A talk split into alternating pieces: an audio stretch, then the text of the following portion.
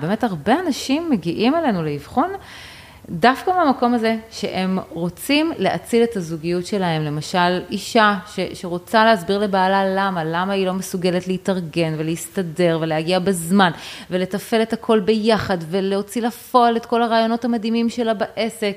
ואפילו לאחרונה הגיע אלינו לאבחון בן אדם בן 75 וכששאלתי אותו, כמו תמיד, למה, למה הגעת לאבחון? אז הוא אומר לי, אני, אני רוצה להציל את הזוגיות שלי, אני עכשיו יצאתי... יפה, נזכר, נזכר בזמן. שלום וברוכים הבאים לעוד פרק בפודקאסט בית הספר לקרמה טובה. אני עורכת הדין רות דיין וולפנר, ואני אדבר איתכם על גירושים, על זוגיות, וכמובן על קרמה, שהיא בעצם תוצאה. היי שירלי, ברוכה הבאה, מה שלומך? מעולה, תודה, תודה על ההזמנה. בכיף. אמ, אז כן, באנו לדבר על הפרעות קשב, שזה נושא שכאילו לא קשור לזוגיות, hmm. אבל קשור להכל. Mm-hmm. ובואי תספרי לנו קצת איך הגעת לנושא הזה של הפרעות קשב. Hmm. אז אגב זוגיות, באמת תמיד חושבים שהגעתי לזה בגלל שהבן זוג שלי הוא עם הפרעת קשב, אבל האמת שלא. הגעתי לזה לפני 20 שנה, כשעשיתי פרקטיקום בתואר הראשון בפסיכולוגיה, על אישה בת 30 שהייתה לה הפרעת קשב, ואז הרגשתי שגיליתי עולם. וואו, גם גיליתי באמת אנשים מדהימים שיש להם הפרעת קשב עם מוח ייחודי, מדליק, יצירתי, אמביציות, אנרגיות, נורא נורא התאהבתי בדמות הזו, וגם גיליתי עולם שיכול לאבחן במדויק ולטפל במדויק, ואפשר לראות ממש תהליך טיפולי שהוא קצר יחסית של כמה חודשים, ואתה מצליח לשנות חיים של אנשים, אז uh, נורא אהבתי את זה גם בתור מטפלת, ומשם התגלגלתי, ואחר כך גם הכרתי באמת uh, את הבן זוג שלי. צפוי שתכירי בן זוג עם הפרעות קשב, לא? נכון, לגמרי, וגם בנות עם הפרעת קשב, ו... אבל זה באמת לא התחיל דווקא מהמקום האישי-משפחתי, אלא יותר המקצועי. אני, אני חייבת לספר לך, הקשר שלי להפרעות קשב, זה דווקא שאין לי הפרעת קשב, וגם לבת שלי אין הפרעת קשב, והבן הצעיר, בגיל 15, ילד מתוק, מהמם, מושלם, טוב, רגוע. בגיל 15 הוא בא ואמר לי, אמא, אני חושב שאני צריך אבחון. אמרתי לו, מה זאת אומרת אבחון? למה אבחון? לא, אני חושב שאני צריך אבחון, אני, אני מרגיש שאני צריך אבחון. אה, קצת הרגשתי אשמה שאני לא, האימא אמורה לקחת את הילד לאבחון, הילד בא ביקש אבחון, לקחתי אותו לאבחון, ואכן התגלה שיש לו הפרעת קשב ADD, והוא קיבל אה, ריטלין ואחר כך אה, תרופה מקבילה. ובואי נגיד שמגיל 15 עד גיל 18 היה שינוי מטורף, הוא סיים את הבגרות בציון 100 ולא יודעת, 3, 7, לא זוכרת, פסיכומטרי מעל 730, משהו באמת מטורף. וואו. אבל הוא היה חייב להיות על, ה... כן. על הכדור הזה, וזה זה, זה, זה כאילו כמו כדור קסם. Mm, אז תשמעי, קודם כל, זה מדהים שאת משתפת בזה, כי באמת, יש את הסוג עם ההיפראקטיביות ואת הסוג בלי ההיפראקטיביות. שהרבה. יותר קשה לזהות. מאוד קשה לזהות, במיוחד אם יש שם אינטליגנציה שהיא גם מעל הממוצע. אז זה מחפה. כן, אז אה, טוב, שמעתי משפט שניים מהשיעור, אבל כבר הצלחתי לקלוט את הקטע, אז, אז אני אשרוד בלימודים. זהו, אז עד גיל 15 היה לו מאוד קל, ואחרי זה זה קצת נהיה יותר קשה, אז כן. הוא ביקש אבחון, הוא קלט. נכון, כי כשצריכים עכשיו להתחיל לשבת, וזה לא מספיק לקלוט ככה בכיתה איזה משפט שתיים, אז אי אפשר, כי טווח הקשב הוא משהו כמו 5 עד 15 דקות, אז אתה לא יכול לשבת וללמוד, ובאזור הגיל הזה כבר, כבר חייבים את זה. אז קודם כל, זה, זה מדהים שהוא בא ואמר, ובאמת, בסוף מי שמרגיש את זה הכי הכי טוב זה אותו בן אדם עצמו, שמרגיש את הפערים של, רגע, אבל אני יכול יותר, אבל אני יודע, אבל זה לא יוצא לפועל, אבל משהו שמפריע לי. אז זה דבר אחד. ודבר שני, שבאמת הפרעת קשב היא, היא נוירולוגית והיא מוחית. והטיפול שנמצא הכי יעיל בה הוא באמת אה, טיפול תרופתי, כי הוא, הוא מאזן את המערכת הדופמינרגית במוח, שהיא לא מתפקדת מספיק טוב, אז היא לא מאפשרת להתרכז לאורך זמן, ו- וגם עוד תסמינים נוספים שבטח נדבר עליהם בהמשך. אבל משהו מדהים, זה את יודעת שאני נתקלת בעבודה דווקא, בהמון אנשים שחושבים שזה דבר נורא, שזה לסמם את הילד, שזה לעשות לו נזק, ואת יודעת שהורים שמתגרשים, אז לקחת ילד לאבחון, ובטח לתת לו טיפול תרופתי ממושך כמו ריטלין, אה, צריך הסכמה של שני ההורים. עכשיו, כשאחד ההורים, ההורים מתנגד, והילד מתחיל לסבול, והמורים אומרים צריך אבחון, צריך אבחון, וההור... ואחד ההורים פשוט מתנגד, את לא תשמי את הילד, אני לא אתן לך לקחת אותו לזה, הילד בסדר, אז מה, אז הוא קצת מופרע, אז מה, גם אני הייתי ככה. והרבה פעמים אנחנו נאלצים להגיש לבית המשפט. בקשה להורות על אבחון, או בקשה להורות בשלב יותר מאוחר על טיפול תרופתי, כשאחד ההורים לא, לא מאפשר. זה מאוד מאוד קשה. אני יודעת, אני גם רואה את זה בקליניקה שלי המון, וקודם כל העבודה שלכם מאוד חשובה. כי האבחון הוא מאוד חשוב, והייתי אומרת גם להורים המתנגדים של, רגע, רגע, בואו נעשה שנייה הפרדה בין טיפול תרופתי לבין אבחון. אבחון לא אומר טיפול תרופתי. אתה לא חייב לקחת אבחון תרופתי, יש גם עוד דרכי טיפול שאפשר לדבר עליהם, אבל אבחון הוא נפרד, ומאוד חשוב לדעת. הבעיה. כן, מאוד חשוב לדעת, כי אם אנחנו לא ניתן את ההסבר ואת השם של הפרעת קשב, אז יהיו פה תיוגים אחרים של הילד מופרע, והילד אה, עצלן, והילד לא מתאמץ, והילד לא מממש פוטנציאל, וכל מיני תיוגים אחרים שאי אפשר לצאת מהם, והם הרבה פחות טובים מלהבין שיש פה הפרעת קשב, ובגלל זה הוא מתנהג ככה, זה גם כל כך עושה טוב לילד, לא סתם הילד שלך בא ורצה אבחון, צריכים לדעת, צריכים שם, צריכים הסבר. אז קודם כל הייתי אומרת להורה המתנגד, אין שום קשר לטיפול תרופתי ולאבחון, בוא נעשה רגע אבחון כדי לדעת מה יש. אז את מבינה שיש הורים שבאים ואומרים, שבאים וחושבים שהאבחון כאילו מגלה שמשהו לא בסדר, ובסך הכל הילד 100% הוא, הוא קצת שובב. כי כשאנחנו היינו ילדים, אז לא היה דבר כזה בכלל, רוב ה... בטח לא ב... בילדותי בשנות ה-70, לא, פשוט היה כיתה של ילדים מופרעים, mm-hmm. וזהו. וזה כן. סביר להניח שחצי מהילדים האלה, אם היו שמים אותם על ריטלין, הם היו ילדים מדהימים. נכון. אבל אז... יש הורים שעדיין סבורים שאם לוקחים ילד לאבחון, זה מתייג אותו כאילו משהו לא בסדר אצלו. אני יודעת, אני יודעת. המלחמה הכי גדולה שלי זה ענייני מודעות. עם כמה שחושבים שהיום כולם יודעים מה זה הפרעת קשב, או שלכולם יש הפרעת קשב, המודעות היא, יש עוד הרבה עבודה לעשות שם. ואני חושבת שקודם כל צריך לתת את המידע, באמת, לחשוף, אוקיי? בגלל זה עשיתי פודקאסט, ויש לי ספר, ו- ו- וכתבות, ולהתחיל רגע להיכנס לנושא, לא להתבצר באיזה מקום של לא, לא, אני לא רוצה לתייג עם הפרעת קשב. שנייה לקרוא על זה, שנייה לראות, יש גם דברים מדהימים בהפרעת קשב, ממש. אני אה, חושבת שגם על הפרעות קשב אפשר להגיד, הבושה עוברת צד. זה בושה לא לטפל בזה. זה. פשוט לעשות נזק, כי ממש, כי זה, זה, ממש נזק. זה ממש, זה כמו מישהו שיש לו איזושהי בעיה גופנית אחרת, שזה לא בושה להגיד שיש לך סכרת, ואתה צריך לקחת אינסולין או, או משהו כזה.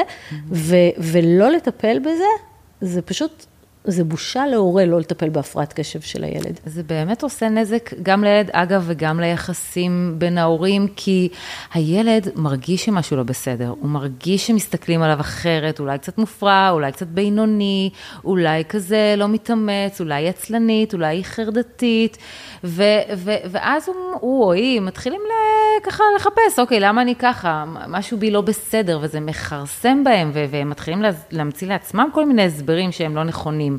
וכשאתה בא ואומר, ואני גם תמיד מנחה הורים, איך, איך לספר את זה לילד, שיש שם הפרעת קשב, זה נורא חשוב, אז הם ממש מרגישים...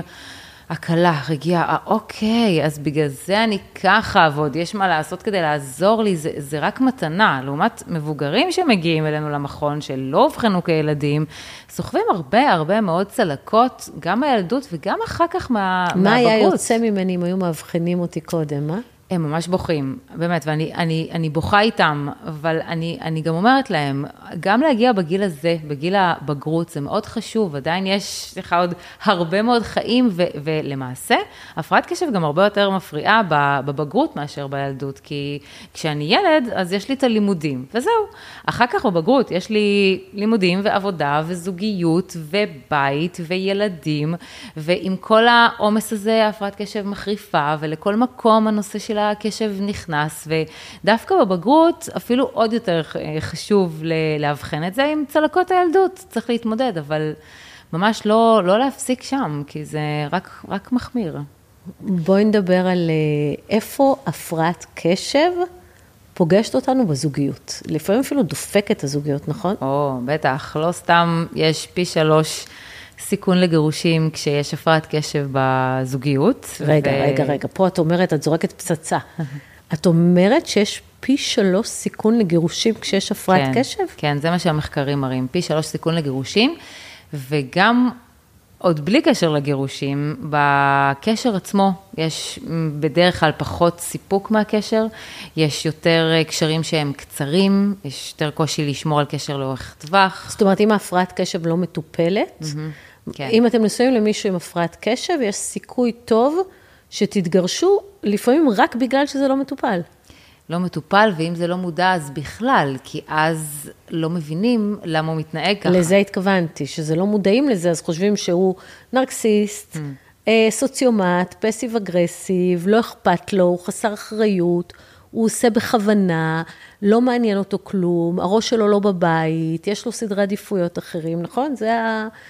זה, זה הכל ככה. בסוף יכול להיראות כמו הפרעת קשב.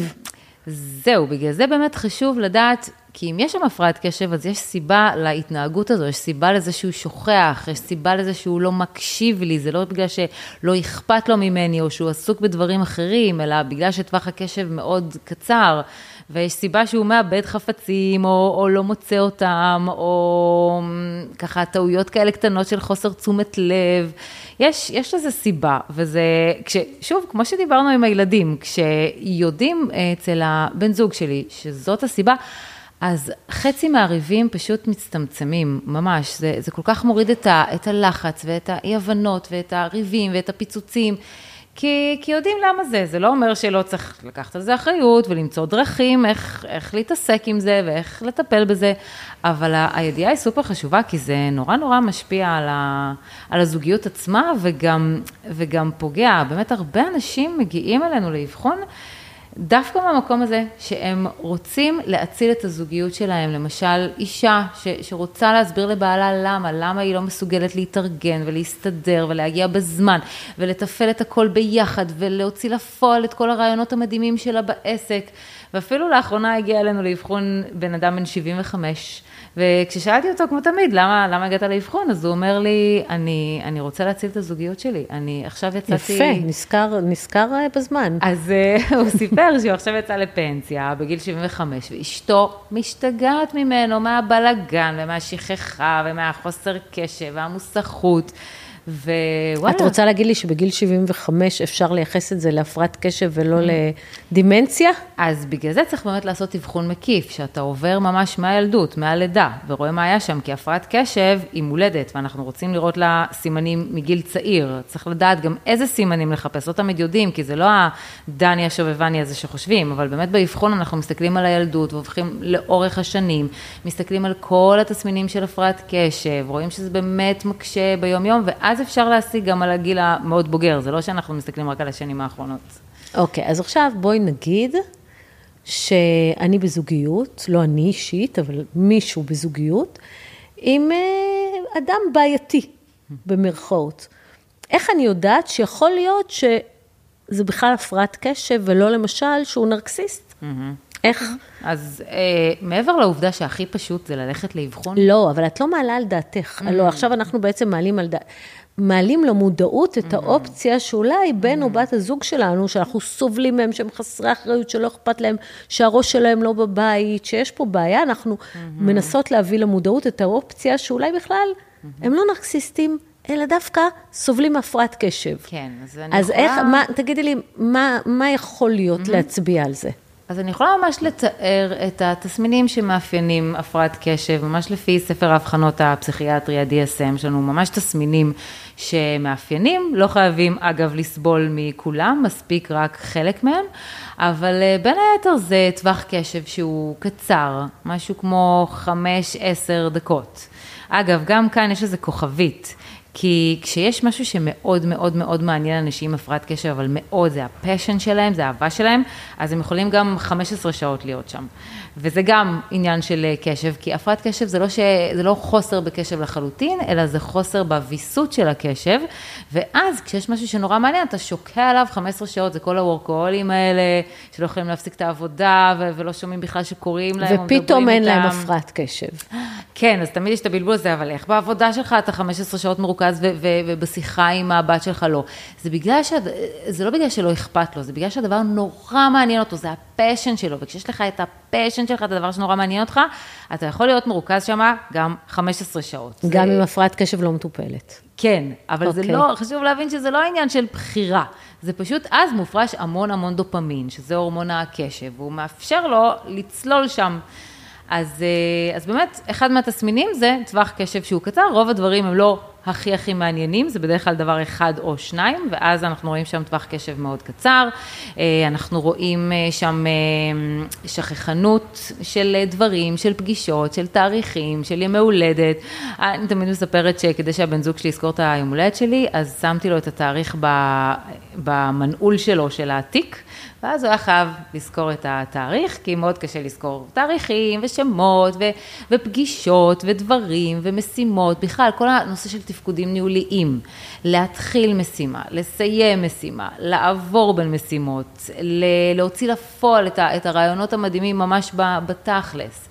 יש גם אה, עניין של עיבוד חפצים, איפה ואיפה ואיפה ואיפה בבית שלי כל היום יש את איפה הארנק ואיפה המשקפיים ואיפה המפתחות ואיפה ואיפה, שוכחים איפה שמו, לא, לא מוצאים את הדברים. יש המון דחיינות, המון המון המון דחיינות של דברים, הימנעות מדברים שהם מצריכים קשב, כמו נגיד אה, לקרוא, או להיות בישיבה ארוכה, או לימודים אקדמיים, הימנעות, כי אתה יודע שאתה לא יכול לשמור שם על הקשב, אז אתה מנסה להימנע. יש טעויות קטנות כאלה של חוסר תשומת לב, שיכולות להיות מאוד צחיקות ויכולות להיות גם מאוד מעצבנות. כמו מה? טעויות קטנות של אה, חוסר תשומת לב, אז אה, זה יכול להיות לא לקרוא את, ה, את ההודעה שכתבתי במדויק, לחשוב שכתבתי משהו אחר ולהתנהג אחרת לגמרי. אה, למשל, אה, לשים את הפנגו על האוטו האחר ולא על האוטו שאני נמצא בו, כל מיני דברים כאלה קטנים. שאפשר להסתכל עליהם בעצבים ואפשר לצחוק עליהם בהפרעת קשב, שזה אגב, אולי אחר כך נגיע יותר לנושא של איך, איך לטפל ואיך להתייחס ומה יכול לעזור בזוגיות, אז אחד מהדברים זה פשוט לצחוק על זה, פשוט לצחוק על זה, וואלה, זה חלק מהפרעת קשב שלך, הנה, אנחנו אפילו פתחנו קבוצת וואטסאפ של פדיחות שקורות בגלל הפרעת קשב, אני אפילו עשיתי הופעה שלמה על זה בטוקהאוס בתל אביב. באמת? בזכות הקבוצת אה, וואטסאפ הזו עם כל, ה, עם כל הפדיחות, כשאתה לומד לגייס הומור לעניין הזה, שמגיע כמובן מקבלה, אז זה הופך את החיים למצחיקים והרבה יותר קלים. אז תני לי שני, שני, שתי דוגמאות. לדברים מצחיקים? לפדיחות. לפדיחות? כן. וואי, אחת הפדיחות הגדולה זה שאני מדברת הרבה על הבן זוג שלי, אני יכולה גם לתת מה, מהקליניקה, אבל, אה, אבל מה שהכי זכור לי זה שהבת שלי, אה, הוא היה צריך לאסוף אותה מהחוג בשבע בערב, אותה ואת כל החברות שלה. והוא לא הגיע, הוא פשוט שכח, שכח, שכח את זה. ותכלס, אני כבר יודעת שבהתנהלות שלנו, אין דבר כזה שאני אגיד לו בבוקר, אתה אוסף אותה מהחוג וזה יקרה. אני חייבת אה, גם לכתוב לו בוואטסאפ, ו- ולהתקשר ולתזכר, ורגע לפני לוודא שהוא בדרך, כי אין דבר כזה, זה, זה בדיוק התפקודים הניהוליים. אז... אה, אז הוא לא, לא הביא אותם שבע בערב, איזה שבע בנות אה, מחכות שם בחוץ, בחושך. עכשיו, באמת, אם לא הייתי יודעת שיש פה הפרעת קשב, הייתי, הייתי מתעצבנת, מה זה החוסר האחריות הזה? אז זה אני אבא. חושבת בליבי, קודם כל יש מלא מקרים כאלה, במיוחד שמתגרשים. אה. ואז האימהות, הוא, לא, הוא חסר אחריות, אני לא מוכנה שהוא ייקח אותם, הוא לא זוכר, הוא לא יודע, אם אני לא מנהלת אותו, לא קורה שום דבר, ואת אומרת שזה על הבן זוג שלך שהוא מאובחן ומטופל, ועדיין mm-hmm. ההפרעת קשב קיימת שם. נכון, כי הטיפול התרופתי, הוא מאפשר לך להיות מרוכז לאורך זמן ועם פחות מאמץ ופחות מוסכות. הוא לא מלמד אותך תפקודים ניהוליים. שזה כל העניין של להגיע בזמן, לא לאחר, משימות, לזכור, אז גם את זה אפשר ללמוד. זאת אומרת, יש לי קורס שלם שרק מלמד תפקודים ניהוליים, אבל עדיין אנחנו לא נוכל להפוך את הבן אדם מקצה לקצה. ועדיין הבן אדם יצטרך יותר עזרה, כמו שהיינו עוזרים לבן אדם נכה, בן אדם עם מחלה, בן אדם עם נכות, בן אדם עם לקות. אז קשב אנחנו לא רואים, אז קשה לתפוס אותו. אבל, אבל זה אותו דבר, זה, זה, זה עדיין בעיה נוירולוגית, ועדיין צריך לקחת את זה בחשבון ויותר, לעזור שם יותר, להבין שם. אוקיי, okay, אז, אז בואי נגיד ש, שאני נשואה למישהו שהוא אה, דחיין, אני דרך אגב שומעת את זה כל הזמן בסיפורים של... אה, הוא לא מוכן לתקן שום דבר בבית. מחר, כן, אני אסדר, mm. כן, פה, כן, שם. את יודעת, זה יכול להיות הפרעת קשב, וזה יכול להיות סתם מישהו שכבר אה, לא מעניין אותו בבית. Mm-hmm. אה, או, דחיינות בתוך הבית, במטלות של בתוך הבית, אה, זה. יש את העניין הזה של הבלגן. Mm-hmm. שזה מופיע, זה הרבה יותר בולט שזה אצל נשים, כי איכשהו... כן. מצפים מהם יותר uh, לסדר את הבית, נכון. ו- ולהיות אחראיות על זה, ולפעמים הם לא mm-hmm. מסוגלים. אז קודם כל, אגב, אצל נשים זה באמת קטע נוראי, הן נשים עם הפרעות קשב, הן מרגישות כל כך רע עם עצמן, כל כך לא מוצלחות, כל כך, למה אני לא כמו השכנה שם עם הטבלאות אקסל וכל הארונות המתוקתקים והילדים המתוקתקים, ואיזה מין אימא אני ואיזה מין אישה אני. זה כל כך פוגע אצל נשים במקום הרגשי. בערך העצמי. וואו, ממש, וזה גורם לחרדות ודיכאון ברמות מאוד מאוד גבוהות, ברמות של אפילו בין 50 ל-70 אחוז מנשים עם הפרעות קשב סובלות גם מחרדה או דיכאון או שניהם ביחד. אז זה לגבי אנשים שזו בכלל אוכלוסייה שחשוב להתייחס אליה בנפרד, יש גם תסמינים שהם נראים קצת אחרת בהפרעת קשב, הן הרבה יותר מתפספסות. כמו מה? אה, הבנות האלה שהן הבנות הטובות, יושבות בכיתה ולא מפריעות. אבל הן חולמות והן לא שומעות שום דבר ממה שנעשה בשיעור, אז המורה אומרת, מה, אין, אין שום דבר, ילדה טובה, ילדה מקסימה, אבל היא בכלל לא, לא ממומשת, אה, שום פוטנציאל שם לא ממומש, וההורים מסתכלים עליה כאילו היא עצלנית, או לא מתאמצת, או לא רוצה מספיק. או לא חכמה מספיק. או לא חכמה מספיק, או בינונית, ואני באמת, אני פוגשת הרבה נשים, הרבה נשים בנות 40 מגיעות אלינו לאבחון, אגב, כי זה השלב של הקריסה. זה השלב שאת כבר... לא יכולה יותר עם החיים האלה, את כבר, את כבר לא יכולה להכיל את כל התפקודים הניהוליים האלה, את כל המשימות האלה, את כל העומס הזה, את כל התסכול הזה, וזה בדרך כלל שלב של קריסה. אמ, אז, אז אלה, אלה אנשים, אבל גברים, באמת שאלת בנושא הסדר והארגון, קושי בסדר וארגון זה אחד המאפיינים הכי בולטים בהפרעת קשב, וגם הכי קשים לטיפול, הם פשוט לא רואים את זה, הם לא שמים לב לזה. הבת שלי למשל יכולה לדרוך על כל הבגדים שלה ולא להבין, מה זאת אומרת לסדר את החדר? מה יש לסדר פה? היא ממש לא רואה את זה. והבן זוג שלי, פעם בתחילת דרכנו הייתי עושה לו כל מיני ניסויים של בוא נראה מתי הוא ישים לב שהוא צריך להזיז את הקופסה למקום. וואלה. זה לא קורה. עד שלא עוברים דירה, הקופסה לא תזוז למקום. הוא לא יראה את זה לעולם, לא אחרי שבוע, לא אחרי חודש, לא אחרי שום זמן שהוא לא רואה את זה. לא קופסה ולא כוס. אז די, ויתרתי על כל הניסויים האלה, ואני פשוט אומרת לו, אתה רואה את הקופסה פה, תשים אותה במקום. אה, אתה, אה, יש פה כלים, צריך לסדר אותם, וגם לשאול, סידרת את הכלים? אתה יכול לסדר את הכלים? הם צריכים שינהלו אותם. הם צריכים שינהלו אותם, נכון. ואם אני לא רוצה לעשות את זה, וגם אין לי כוח לזה, אז אני אביא עזרה. אז אני אביא עוזרת בית או עוזר בית, ומנקה, ועוזרת אישית, ו- ומה שצריך כדי שיעזרו או לי או לא.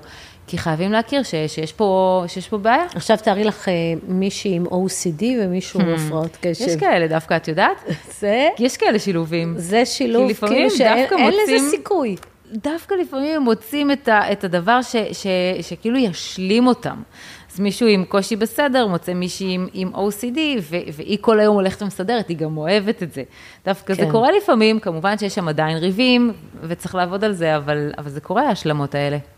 כן, האמת היא שאם יש לך נגיד OCD, ואת אה, בודקת, אה, או לך, זה גם יש גברים עם OCD, mm-hmm. בודקים את השלטים שהם מונחים ישר mm-hmm. ומסדרים את הצעצועים לפי סדר כן. ו- וכל זה, אז הם, הם ש- לוקחים שליטה mm-hmm. על כל הניהול של נכון. הבית, ואז אלה עם הפרעת קשב, כאילו, שיחקו אותה. Mm-hmm. הם לא צריכים לדאוג לסדר. נכון, בדיוק, אפשר להסתכל על זה גם ככה, הפרעות משלימות לפעמים. כן.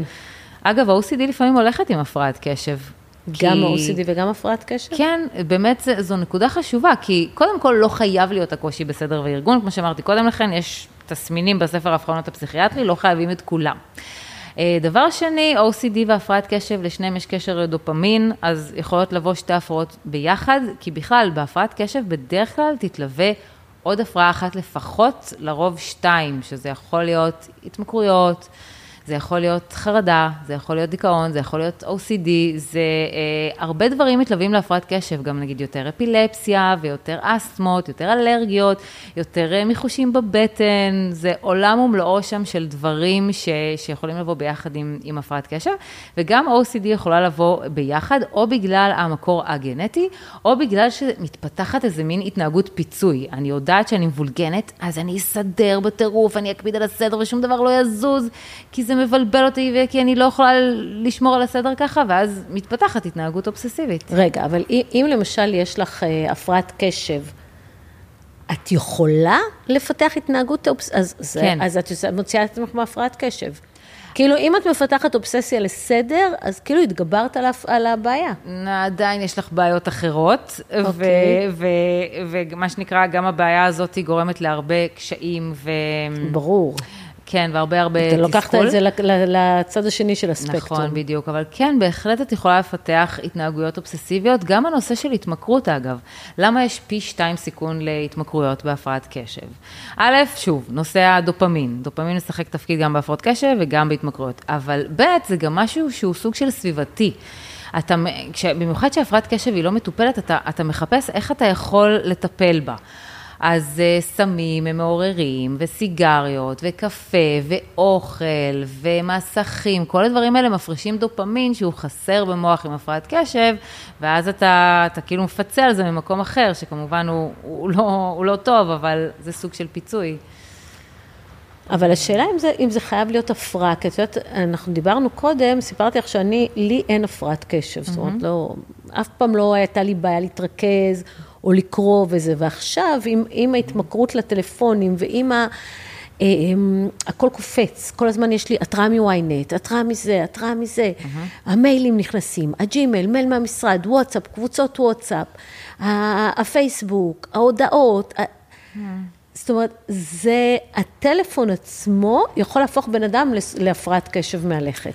אז זו שאלה ממש חשובה, כי יש ככה את המשפט הזה ש, שאומרים לי, לכולם יש היום הפרעת קשב, שזה גם מצחיק אותי אגב, כי לפני 20 שנה כשנכנסתי לתחום אמרו שאין דבר כזה הפרעת קשב. לאף אחד אין הפרעת קשב. ועכשיו הנה הגענו, לכולם יש הפרעת קשב, אז אנחנו כזה נעים מקיצוניות לקיצוניות, אני מקווה שמתישהו נגיע לאמצע. ובעצם יש פה הבדל, יש פה הבדל בין הפרעת קשב לקשיי קשב. מה שאת מתארת זה בדיוק קשיי קשב שנגרמים כתוצאה מגורמים סביבתיים, מהטלפון כתוצאה שלנו. כתוצאה מהמסכים. למשל, כן, זה יכול להיגרם גם מעוד דברים, אבל המסכים, אין ספק שהם גורמים לקשיי קשב אצל כולם. ההבדל הוא, כמו שאמרת, אצלך זה לא מולד, זה לא היה שם ילדות, זה גם, אה, אם אני ככה אכניס אותך עכשיו נגיד לאיזושהי טיסה ולא יהיה לך את הטלפון, את האינטרנט, את תוכלי להתרכז, בן אדם עם הפרעת קשב לא יוכל להתרכז. ויש פה בעצם הבדל, גם, גם הפרעת קשב היא ברמת קושי יותר גדולה מקשיי קשב, והיא גם נכנסת לכל תחומי החיים ולא רק בזמן שאני עם הטלפון, אז יש פה הבדל רציני, ואנשים עם הפרעות קשב שונאים שאומרים להם שלכולם יש הפרעת קשב, אה, כי, כי באמת יש פה, יש פה הבדל. אז בואי, בואי נחזור רגע לנושא שמעניין אותי, mm-hmm. שזה זוגיות. כן.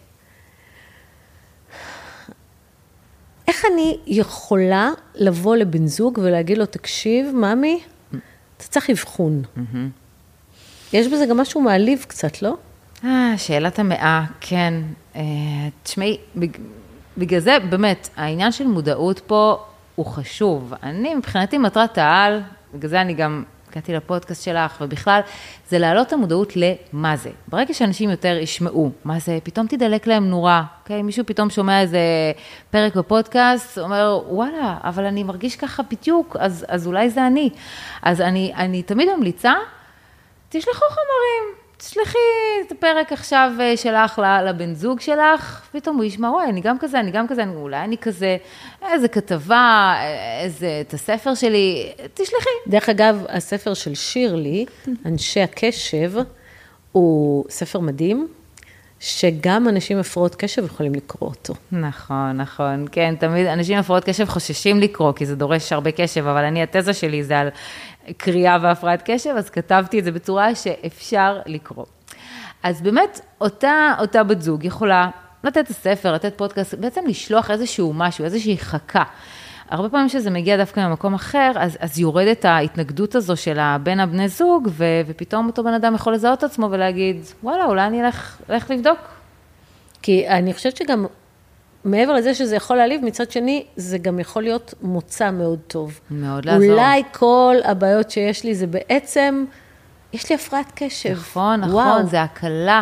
את יודעת, יש קשת רגשות כזו שעוברים אחרי אבחון אצלנו, וזה יכול להיות גם המקום של עצב וכעס וכאב ודיכאון, גם על העבר, גם, גם על הקשיים היום, אבל אני ממש רואה שבאבחונים תמיד יש מין איזה גרף עלייה כזה, אחרי שעוברים את הרגשות הקשים, מגיעים רגשות טובים של, אה, אוקיי, אז בגלל זה אני ככה, ו- ויש פה משהו שיכול לעזור לי ויכול להיות הרבה יותר טוב, ואני לא איזה עצלן, או דפוק, או משהו לא בסדר בי, זה פשוט זה. וואו. עכשיו, בוא נגיד שעברנו את שלב הזה, ווואלה, יש פה הפרעת קשב. איך חיים עם זה? Mm-hmm. איך מונעים גירושים, במיוחד שאת אומרת שהסיכוי לגירושים כשחיים עם הפרעת קשב עולה בצורה משמעותית, כן. אז איך מונעים את זה? אז חצי מהדרך זה מודעות. ממש ככה, זה מה שראיתי באמת בכל הניסיון שלי ב-20 שנה האחרונות. יש את המודעות, יש את האבחון, עברתם חצי מהדרך, אתם כבר מקבלים יותר, אתם כבר מודעים יותר, אתם כבר מבינים יותר, חצי מהדרך. עכשיו יש לנו עוד חצי מהדרך לטיפול. אז יש באמת הנושא של הטיפול התרופתי, יש את הנושא של הטיפול ההתנהגותי, ויש ממש, אם אנחנו מדברות על זוגיות, ממש טיפים ספציפיים לזוגות, וכאן אגב חשוב לי ממש להדגיש, כי אני רואה את זה המון במכון שלנו, שאם אתם הולכים לייעוץ זוגי, אוקיי, חשוב מאוד לראות שהמטפל או המטפלת, יש להם מומחיות בהפרעת קשב, הם מבינים בזה, יש להם ניסיון בזה, כי אחרת, וואו, מה שאני שמעתי, באמת, כואב לי הלב רק מ- מלחשוב על זה. אחרת העצות שאותו יועץ או יועצת נותנים, הם פשוט קטסטרופה. לא מתאימים בעליל, ורק הם כשלעצמם יכולים להביא לגירושים. למשל, אם, אם יועצת עכשיו אומרת לבן זוג עם ההפרעת קשב, תשמע, היא, היא צריכה יחס, אוקיי? אז באמצע היום עבודה, בצהריים, תעצור שנייה, חמש דקות, תרים אליה טלפון, דבר איתה, תשאל מה שלומה, ויאללה, צאו לדרך, מסתיים השבוע, מגיעים. לא הצליח לעשות את זה, לא אכפת לו מספיק, אתה לא מתאמץ מספיק, זה לא זה. להגיד לבן אדם עם הפרעת קשב, לעצור את אמצע היום עבודה שלו, ואז למצוא חמש דקות של שקט, ואז עוד להקשיב בטלפון, זה, זה לא הגיוני בעליל, הוא לא יכול לעשות את זה. בוא נמצא דברים אחרים. אולי דווקא בסוף היום, סיימת את העבודה, הכל נגמר, אתם יוצאים ביחד, יושבים בחוץ, בפינה שקטה, לא מול מסך, לא ליד אנשים. ויושבים שעה ומדברים על הכל ופותחים את הכל, עצה נגיד שהיא הרבה יותר טובה, ו, ו, וממש יש עוד הרבה מאוד דברים שאני שומעת. וואי, ש, ש, שבאמת מאוד חשוב לי להדגיש את העניין הזה. תלכו לגורם מטפל ש, שמבין, כדי שיתאים את העצות ואת הטיפול. אוקיי, okay, ומה עושים מעבר לטיפול? מה עושים מעבר לטיפול? אז אה, קודם כל, באמת אני, אני ממליצה לבדוק את העניין של התרופות, אוקיי? Okay? בסופו של דבר, זה... זה מה שיעשה את האיזון המוחי, זה יאפשר קשב לאורך זמן, זה יאפשר ריכוז לאורך זמן, זה, זה מאוד, אה, מאוד יכול לעזור. אה, ודבר שני, באמת הנושא ההתנהגותי, ללמוד, ללמוד איך להתנהל בעולם עם הפרעת קשב, איך אני יכול להתחיל את הדברים, לסיים את הדברים, אבל לא ללכת שוב, סתם לאיזה קורס ארגון זמן שלא מתמחה בהפרעות קשב, שוב, זה לא יעזור, אם יגידו לך לעשות רשימה, לתלות אותה על המקרר ו- ולעשות את המשימות, זה לא יעזור לבן אדם עם הפרעת קשב. צריך, צריך ממש, בספר שלי אני כותבת ממש שיטה ספציפית לאנשים עם, עם הפרעות קשב, ל- ל- להתארגנות, עם, עם משימות, עם דברים, איך לא לשכוח, איך... איך להתנהל ב, בעולם הזה, כי העולם הזה דורש, דורש התאמה לאנשים עם הפרעות קשב, הוא לא, הוא לא כל כך מותאם, לא הבית ספר ולא, ולא גם אה, אחר כך. וטיפים לבני זוג, שבני הזוג שלהם עם הפרעת קשב? כן. זה בטח יש לך מלא. וואי, ברור, גם המקום האישי וגם מקצועי. וגם מקצועי, כן, לגמרי. אז קודם כל, גם אתם צריכים להבין, אוקיי? זה שלבן זוג שלכם יש הפרעת קשב, זה כאילו לכם. יש גם הפרעת קשב, אתם גם חיים איתה, אתם חייבים להבין אותה לעומק בדיוק מה שקורה שם. ואז אני אומרת, יותר, ברגע שאתם גם מבינים יותר, אתם גם יותר תוכלו לעזור, זה יבוא לכם יותר באופן טבעי ועם פחות עצבים ופחות מרמור. כי אם אני יודעת שיש קושי בתפקודים הניהוליים וזה מתבטא בקושי להתחיל משימות, אז אני אעזור לו להתחיל את המשימה, אז אני לא אכעס עליו שהוא לא מחליף את הנורה. אה, חודשים בגלל, בגלל הדחיינות, אז אני אביא לו את הנורה, אז אני אזכיר לו, אז אני אגיד לו, עכשיו אנחנו עושים את זה בלי המרמור, כי אני אבין מה, מה יש שם מאחורה. אה, דבר נוסף זה באמת אה, העניין של ההומור שדיברנו עליו, ממש לפתח איזה הומור לגבי זה, לצחוק על זה, להכניס קצת יותר קלילות ולראות את הדברים גם המדהימים בהפרעת קשב אגב, לחיות עם בן אדם עם הפרעת קשב זה, זה גם כיף. כי יש שם, יש שם ספונטניות, יש שם יצירתיות, יש שם אה, ככה אנרגיה כזו מיוחדת, יש שם גם המון אמפתיה ל, לאנשים עם הפרעת קשב, זה, זה ממש דברים שנמצאו במחקרים, זה לא רק מה שאני רואה בקליניקה. התכונות האלה, הן נמצאו כיותר חזקות אה, אצל אנשים עם, עם הפרעות קשב. אז, אז ממש אפשר ליהנות גם מהדברים האלה, ו, וצריך לעשות מין חלוקת תפקידים מותאמת. כן, לקחת את היתרונות בהפרעת קשב ולתת שם את התפקידים שמתאימים, ואת החסרונות, ולקחת את התפקידים שמתאימים. אז נושא הסדר וארגון, אני לא אעביר לו את זה, נושא הבירוקרטיה, אני לא אעביר לו את זה. אבל עכשיו נגיד לקחת אותנו לטיול מדהים, ולהראות לנו דברים, ולפתוח לנו את הראש, ו- ולעשות איזה קלילות בבית, אז זה, בבקשה, התפקיד כאילו שלך. כאילו את, הקטע ה fun. לשמור להם את ה fun. אה, את ה fun וגם גם נושא של יצירתיות, אוקיי? המוח עם הפרעת קשב הוא, הוא, הוא ייחודי, הוא רואה דברים אחרת, מזווית אחרת. תמיד שואלים אותי אם, אם יש לי איזשהו יועץ עסקי לעסק שלי, ואני אומרת, לא, יש לי את בעלי. ברוך השם, עם הרעיונות שלו המדהימים, הוא נותן את הרעיונות, הוא נותן את ההסתכלות, אני מוציאה לפועל, זו, זו החלוקה בינינו, חלוקת תפקידים מושלמת. מדהים. טוב, אה, שירלי. נראה לי שבאמת אה, הקפנו פה נושאים ממש חשובים, אני ממש מקווה שזה יעזור. הקפנו נושאים חשובים, וגם אורך הפרק מתאים בול להפרעות קשב. לגמרי, נכון. אז אה, המון תודה שבאת אלינו. תודה לך. ושעזרת להעיר את הנושא הזה, mm-hmm. את המודעות לנושא הזה, ונתראה בקרוב. תודה רבה גם לך, מאוד נהניתי. תודה שהאזנתם לעוד פרק בפודקאסט בית הספר לקרמה טובה. אם הפקתם ערך מהפרק הזה, תעבירו את זה למישהו שאולי זקוק, אתם יודעים, ככה אנחנו מרבים קרמה טובה בעולם. וחוץ מזה, אתם מוזמנים להירשם כמנויים באפליקציית הפודקאסטים שהאזנתם בה, ככה תקבלו התראה בכל פעם שעולה פרק חדש. תודה.